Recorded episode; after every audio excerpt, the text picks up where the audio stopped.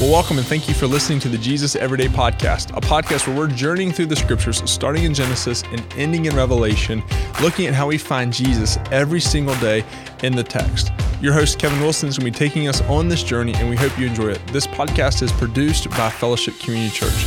Now, here's your host, Dr. Kevin Wilson. Welcome to the Jesus Everyday Podcast, where every word, thought, verse, and chapter of the scriptures they point to Jesus. Hello, my name is Kevin. I'm glad to be with you again for week 29, day five, Psalms 17 through 20, the immutability of God. And as always, you can see our reading plan in the show notes. As we speak about God, we know that He is a Trinitarian God. What do we mean by that? Well, he is one in essence, but he is three in personhood. So he is the Father, he is the Holy Spirit, and he is Jesus the Son. And the Son is not the Father, nor is the Father the Son, nor is the Father the Holy Spirit, but they are one in essence, three in personhood. And so the Trinity, when you first hear about it, is a difficult theological concept to grasp. Yet it does show the Creator God has lived in community, a community of love, before the beginning of time. And we can know this monotheistic Trinitarian God through what we would call his attributes. So if you say, What is God like? who is God, we would define him by his attributes, those things that describe who God is. Now, the flesh and ver- then the flesh and blood of God, the incarnation of God, is Jesus Christ, whom all the scriptures point to. But here in Psalm 18, it talks about who God is. It talks about one of his attributes, which is God's immutability.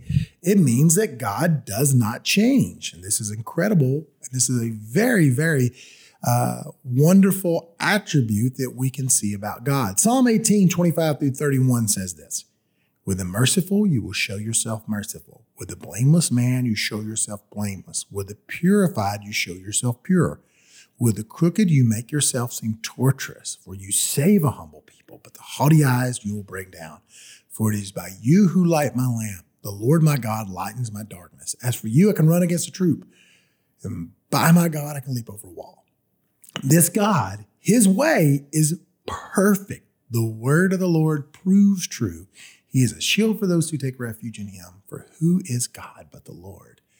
We see that he shows himself merciful. He shows himself to the blameless man blameless. He in all ways is the same now and forevermore.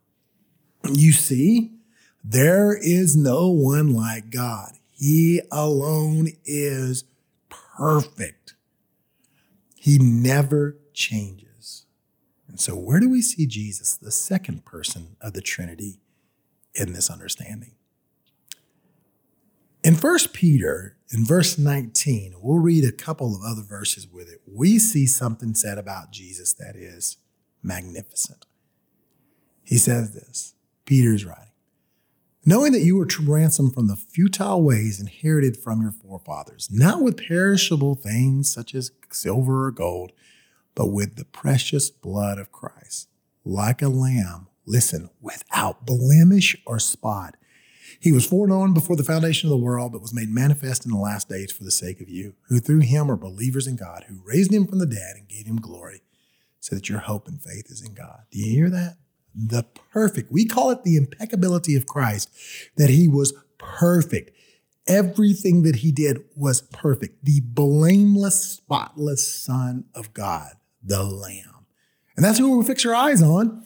God does not change, and yet his Son does not change. Each and every day, he is so faithful to us. What a faithful God we have. So I hope that encourages you this week as we continue in the Psalms.